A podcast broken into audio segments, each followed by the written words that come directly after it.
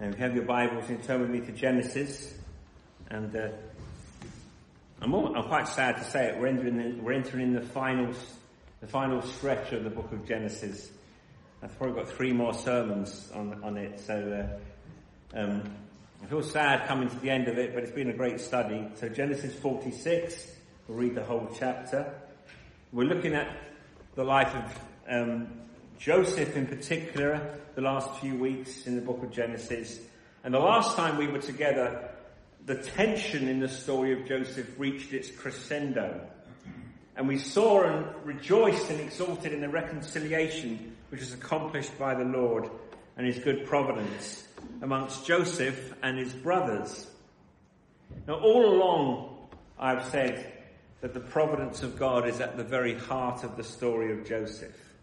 And in particular, there's two overarching purposes in God's providence that are, apparent, that are apparent in the story of Joseph.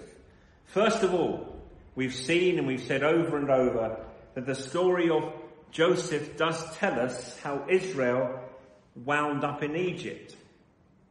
And then it also shows us how the promise of God to Abraham in Genesis 12, 1 to 2 would be fulfilled. That this is how God would make this family, great as it was, into a nation. How it would take the, the, Jacob's family and turn it into a nation. And in particular, that second theme that we've spoken of, the making of Abraham's family into a great nation, becomes even more apparent in the passage we're going to study this morning. That God has a very good reason for bringing Israel's family into Egypt. And Egypt is going to be the matrix in which a godly people is created. And this is ironic, especially in light of what Egypt stands for in the Old Testament.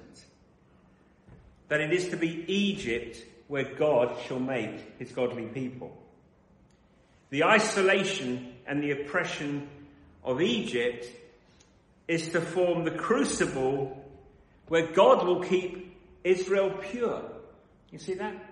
It's the crucible where God will make Israel pure religiously and ethnically, and he will teach her, Israel, to trust in him alone. So let's pray before we read God's word. O Lord, our God, we thank you for your word. We do ask this morning that we would have seeing eyes and hearing ears to receive in our hearts the truth of your word. And that we would learn the secret of bowing the knee to your providence, of embracing your goodness, as well as your sovereignty, and of walking in trust and obedience to your word and to your promise. In Jesus' name, Amen. Hear the word of God from Genesis 46. So Israel took his journey with all that he had and came to Beersheba and offered sacrifices to the God of his father Isaac. And God spoke to Israel in visions of the night and said, Jacob, Jacob. And he said, Here I am. Then he said, I am God, the God of your father. Do not be afraid to go down to Egypt, for there I will make you into a great nation, and I myself will go down with you to Egypt and I also will bring you up again, and Joseph's hand shall close your eyes. Then Jacob set out from Beersheba. The sons of Israel carried Jacob their father, their little ones and their wives in the wagons that Pharaoh had sent to carry him. They also took their livestock and their goods which they had gained in the land of Canaan and came into Egypt. Jacob and all his offspring with him, his sons and his sons' sons with him, his daughters and his sons' daughters. All his offspring he brought with him into Egypt.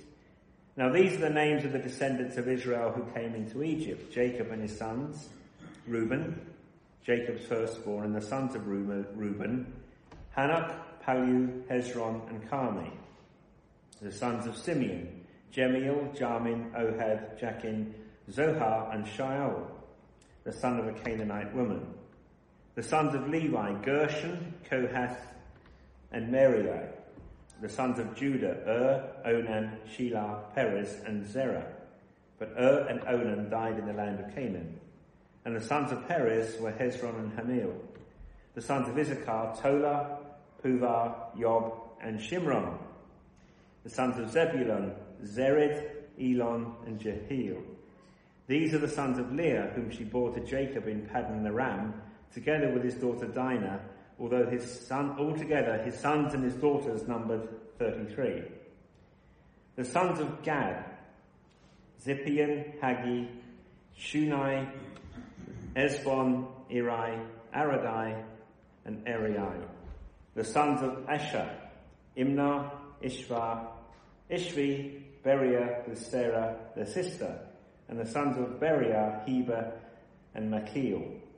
These are the sons of Zilpah, whom Laban gave to Leah his daughter, and those she bore to Jacob, sixteen persons. The sons of Rachel, Jacob's wife, Joseph and Benjamin. And to Joseph in the land of Egypt were born Manasseh and Ephraim, whom Asenath, the daughter of Potiphera, the priest of On, bore to him. And the sons of Benjamin, Bela, Becher, Ashbel, Gera, Naaman, Ehi, Rosh, Muppim, Huppim, and Ard. These are the sons of Rachel who were born to Jacob, fourteen persons in all. The son of Dan, Hushim, the sons of Naphtali, Jahzeel, Guni, Jezer, and Shillem. Sounds like the World Cup, doesn't it?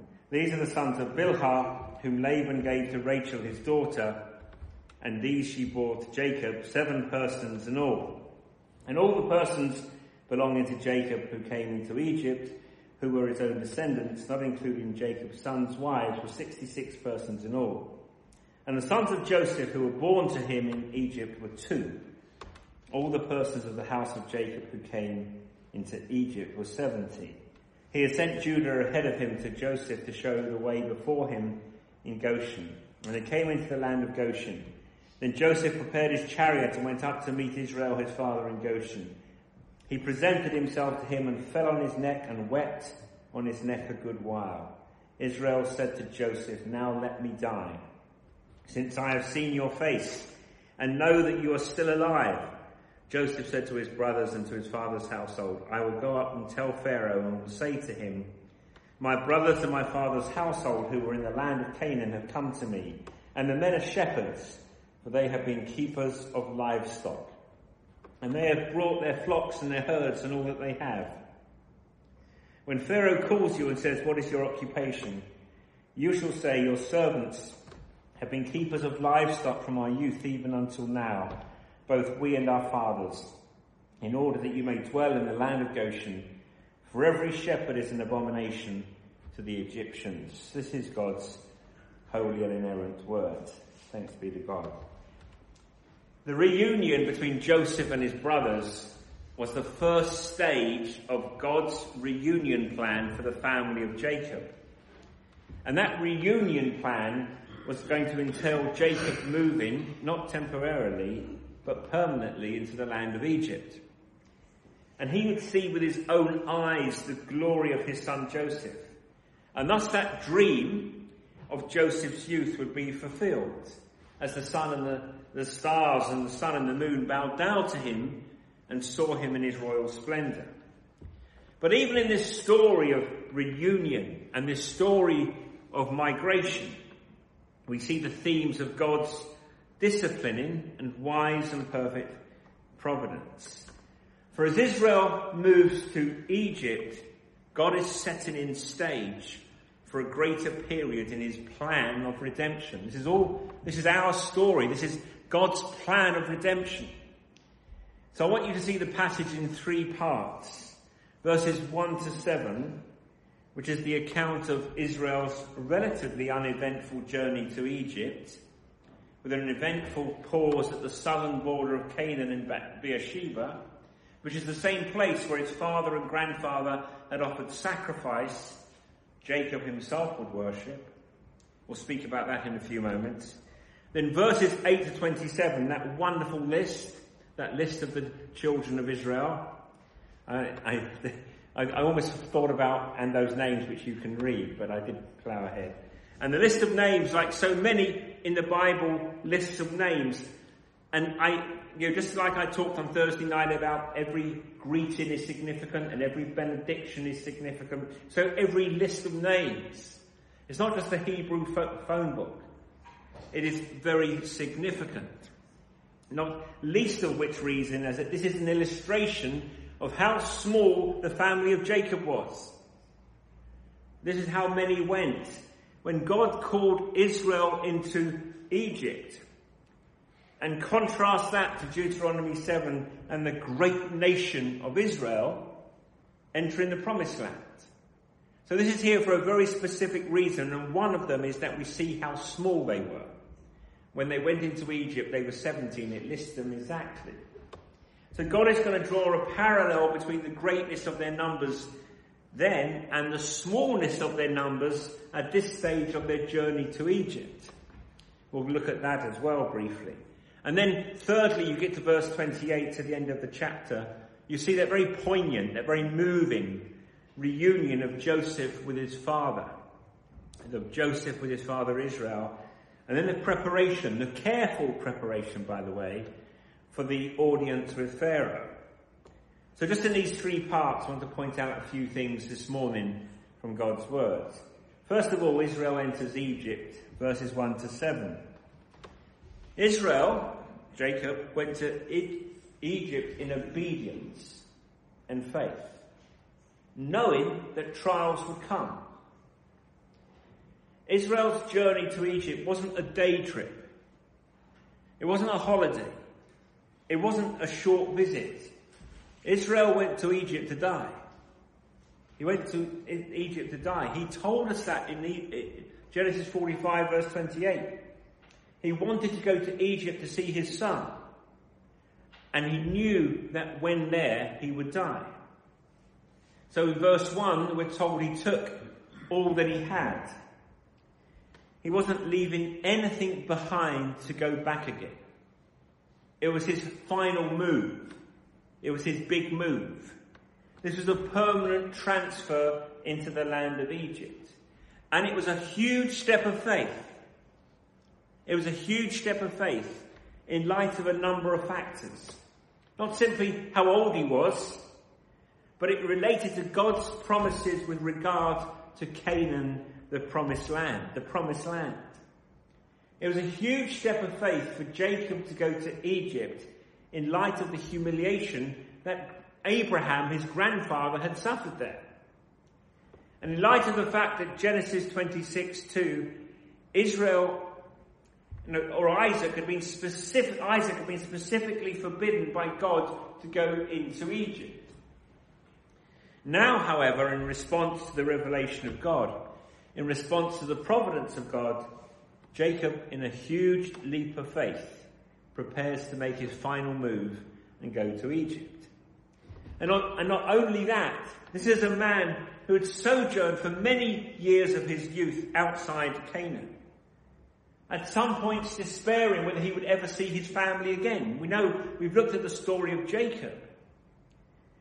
So everything would, would have been humanly against the grain of Jacob's decision to uproot and make this big move to Egypt. It must have been an overwhelming thought for that man to think of dying outside the land of Canaan. But he went because he was obedient to the word of God. He was obedient to God's word. This was a, this was a response to God's word. For he knew the word that had been given to Abraham, his grandfather, that he would take his people into Egypt, where they would dwell for 430 years under oppression, and he would bring out a great nation. And he knew the word that God had revealed in the dream of his son, that his son would be made great. So you, if you think about that, if you put all of that together and Jacob believed in God, and he, so he'd seen the evidence in the wagons of treasure that had come back from where Joseph was. He'd seen the evidence tangibly before his eyes. So in response to God's word, in response to God's providence, Israel makes his way to Egypt.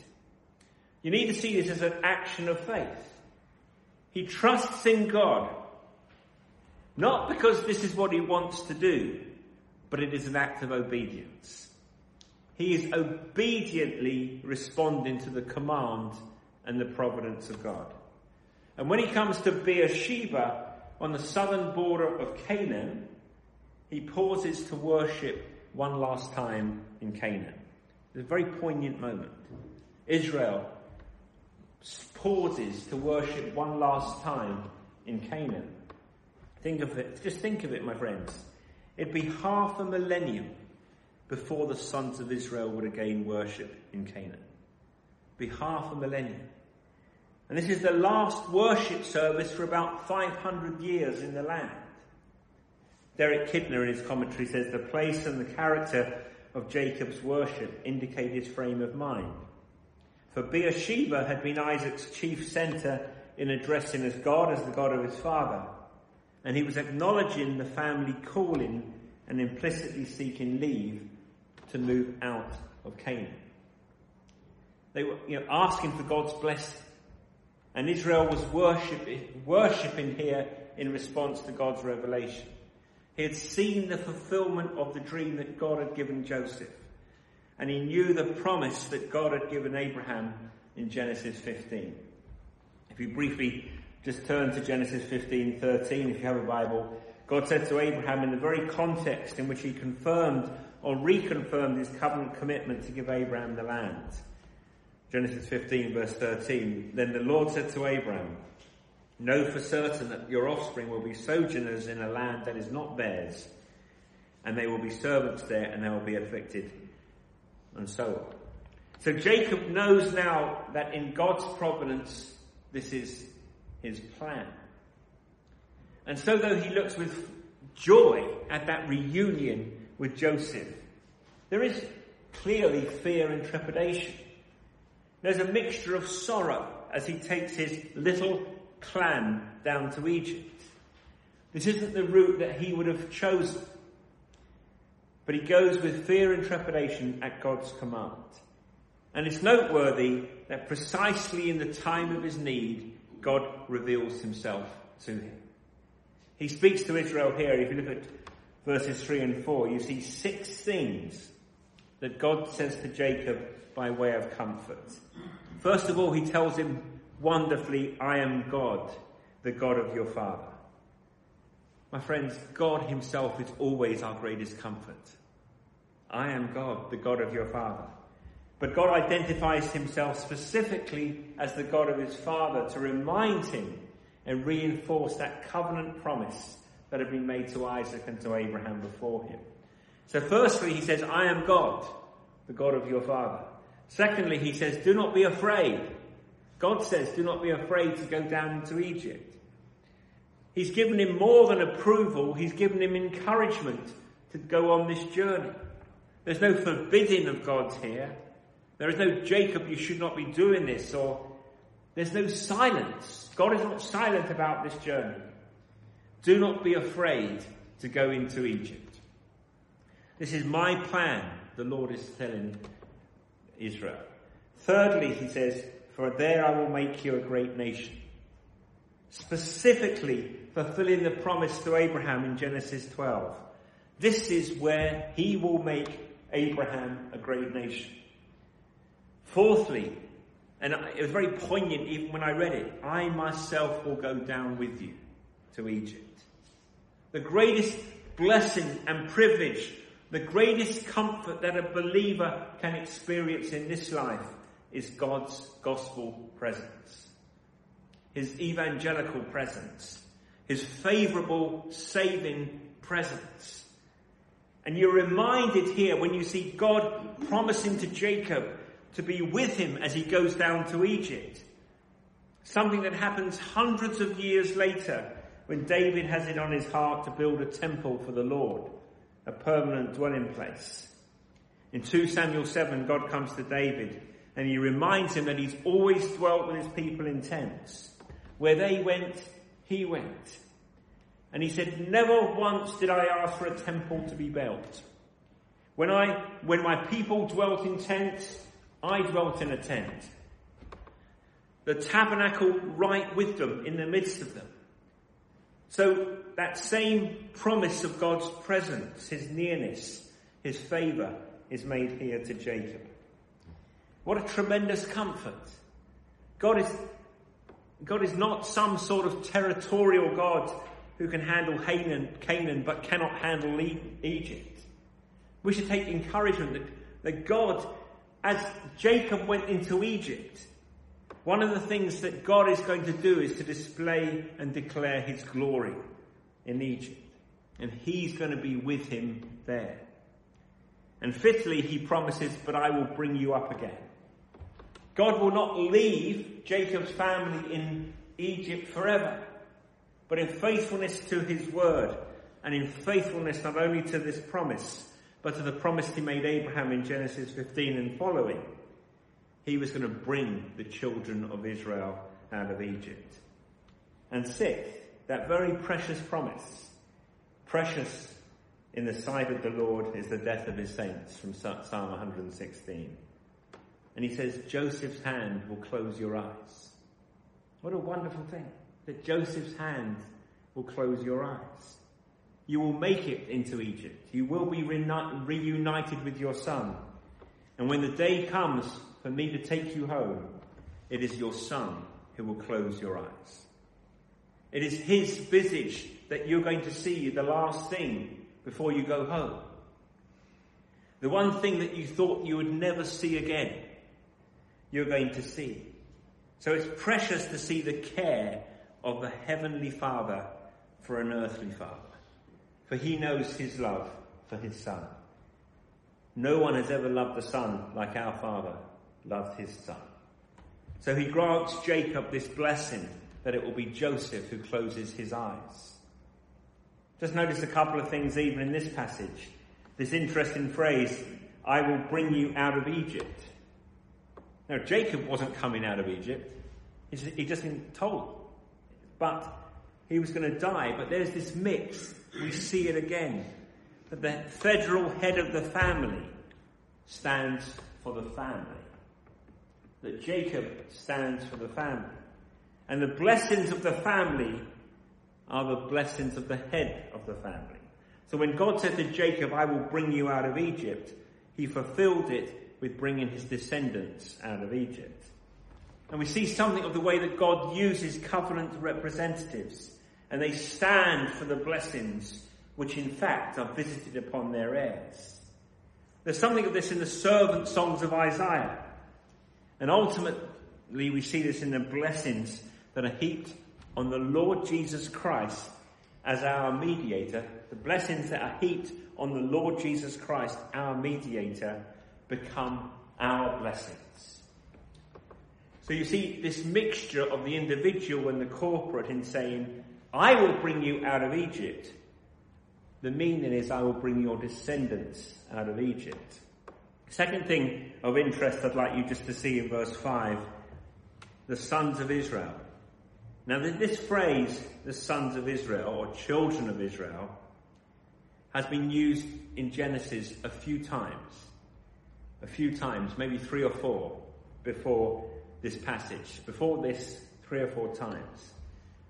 But it's used 680 times in the Bible to stand for the people of God.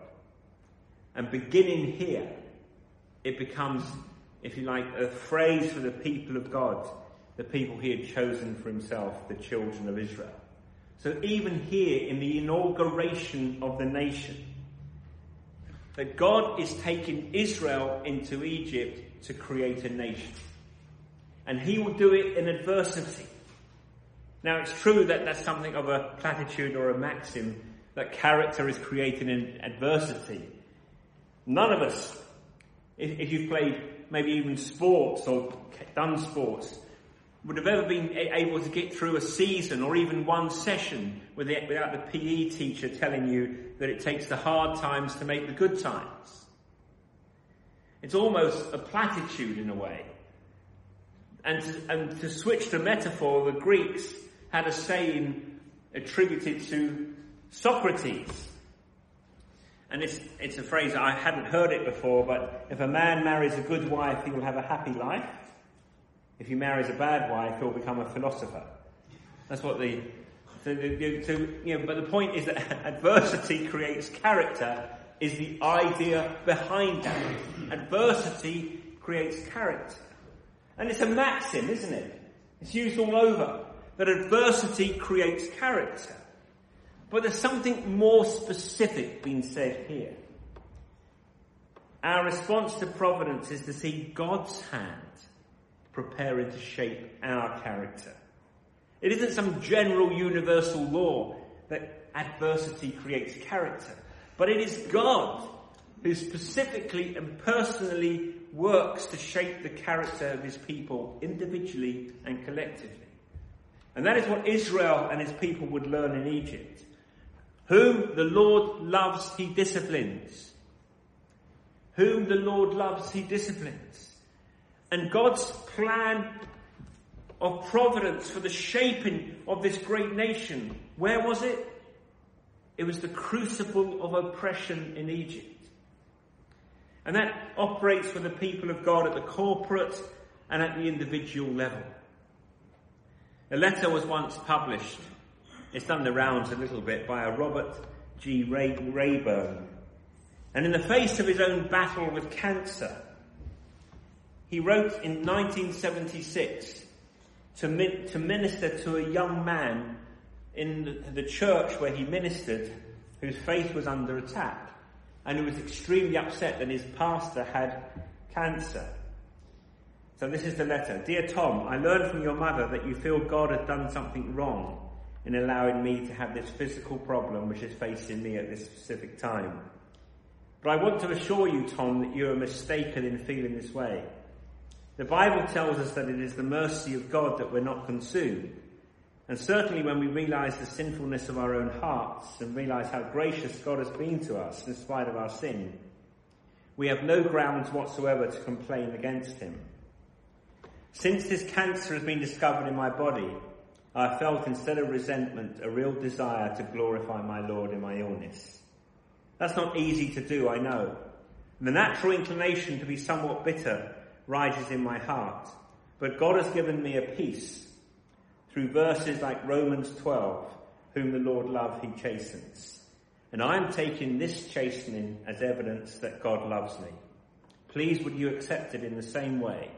The Lord Jesus Christ is a great Saviour. He never fails those who put their trust in Him. This is not bluff, it is reality. Yours sincerely, Robert G. Rayburn. And that young man, Tom, who he wrote to, became a minister of the gospel. But he reminds us here that God's disciplining providences are to be responded to by his people, shows us how. And that's what God is going to do corporately in the life of Israel, the nation. He's going to manifest his love by creating them in his image. Where? In the crucible of adversity. So Israel goes to Egypt in obedience, knowing that trials will come. Secondly, verses 8 to 27. If I took that long on the first few verses, imagine how much I'm going to take now.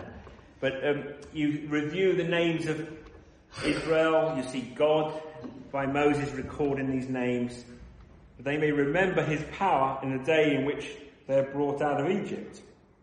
Obviously, God is going to have to do a great work to make this little brood into a great nation.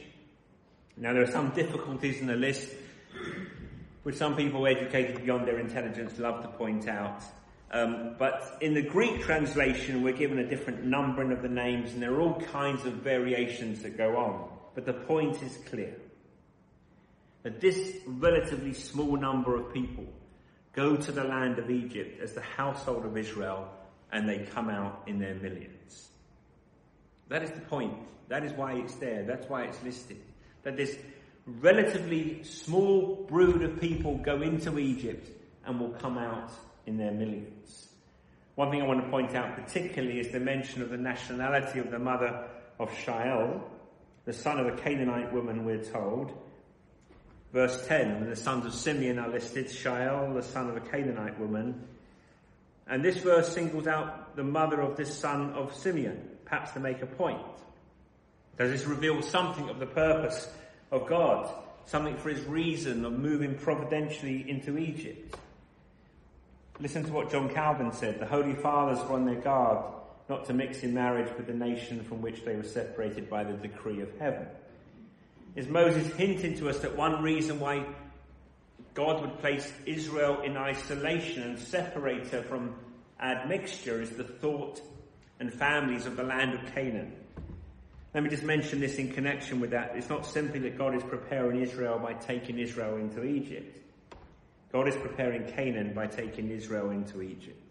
Because in Genesis 15, it not only says that God will bring the children of Israel out of the land of Egypt, but it says that God will bring them into the land of Canaan when the iniquity of the Amorites is complete.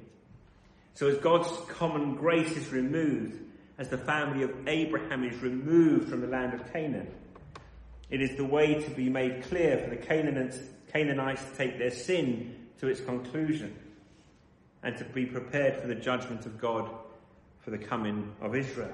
God's providence. God's providence doing many things at once with the same action. And this is the God that we love and serve. And this tiny list will stand in stark contrast one day. This tiny list that we have in verses 8 to 27 stands in stark contrast to the multitude of people that God will bring out of Egypt. So no wonder that God will say to Israel in Deuteronomy 7 verse 7, as they stand on the verge of entering the land of Canaan, it was not because you were more in number than any other people that the Lord set his love on you and chose you, for you were the fewest of all peoples. They could have felt pretty good about themselves coming out of Egypt. They were a pretty big mob coming out of Egypt. But he reminds them, you were 70 when you started. You were the least. I chose you because I love you. And my friends, we stand. We stand. We, if, we, if, we if you're a child of God this morning, it's not because you were slightly better or you were more. It is always and ultimately ever the grace of God. It's God's grace to you. And thirdly, the reunion of Joseph and Israel, verses 28 to 34. You look at this reunion of Joseph with his father and preparing for the audience of Pharaoh.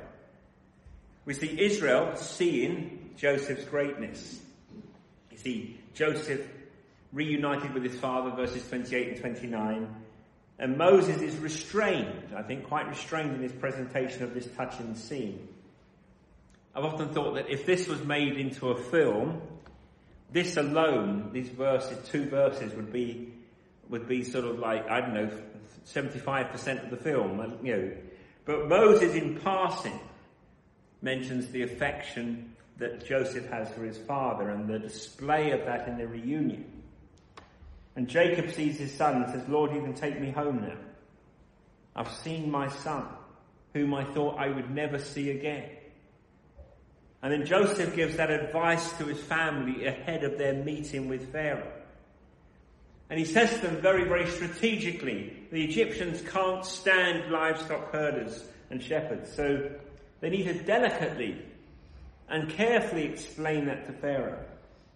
But they will need to mention it because it will ensure that they are isolated in the land of Egypt. Because the Egyptians will not want to be around them. They will be placed in Goshen and left alone. Because, precisely because they're shepherds. There'll be no attempt on Pharaoh to integrate them into the life of Egyptian culture. Precisely because they're shepherds, they will be left alone in Goshen. They're shepherds, they're livestock herders. And we have, and, and we have evidence that, that show the contempt that Egyptians had for livestock herders. You can see them in some of the, um, you know, some of the artwork from that from that time. So you see God's hand of providence protecting Israel from mixing with the false gods of Egypt. God is good to his servants. And I say, as parents, that's a responsibility we have to protect our children from the world to protect our children from the world. I actually, I actually read something from a guy called Paul Washer this week who, who spoke about Do you, do you think that it is enough to have your kids exposed all week, all week to, to secular school, and then just have 20 minutes of Bible teaching on a Sunday? Do you think that that is enough to protect them from the world? If all the messages that, that, that they're getting is, is, is the craziness of the messages that, that stand for what is right today. And we see before our very, very eyes the enemy saying, Did God really say? Did God really say? And that's been challenged every step of the way. And we need to protect those that the Lord has given us. Because we see here, God protected Israel when it went into Egypt. He didn't say, just go in. Just go in. No, they specifically and strategically protected them. God is so good to his servants. He blesses us above what we deserve. He prepared the way for Israel to be protected in Egypt. And they'll go many years under the protection of Joseph. And after him, they will be secluded because of their cultural differences. So God is showing his strategic, providential goodness, as well as just the reunion of Joseph and Israel. Do you remember how pessimistic Jacob had become? From Genesis 37, from the time that it was reported the apparent death of Joseph. From all the recorded words of Jacob, he's normally talking about death. Uh, you know, it's good to talk about death in, a, in some ways, but if that's all you ever got from somebody, you might not spend every afternoon with them. So he'd become a bit of a pessimistic man. He had no hope for his future. But God blessed him above his deserving. God proved him wrong. And he proved himself a good God in his providence as Jacob beheld his beloved son and was reunited with him. And he saw the fulfillment of God's revelation. My friend, how good God is. We have a good God who knows what is best for us. And God is good. And the way that we're to respond to his providence is not simply just to acquiesce in it, but to look and embrace in His providence the discipline He has for us. To respond in trust and obedience. Always to follow His word as He has revealed Himself in the scripture. May God bless the word for His glory. Amen.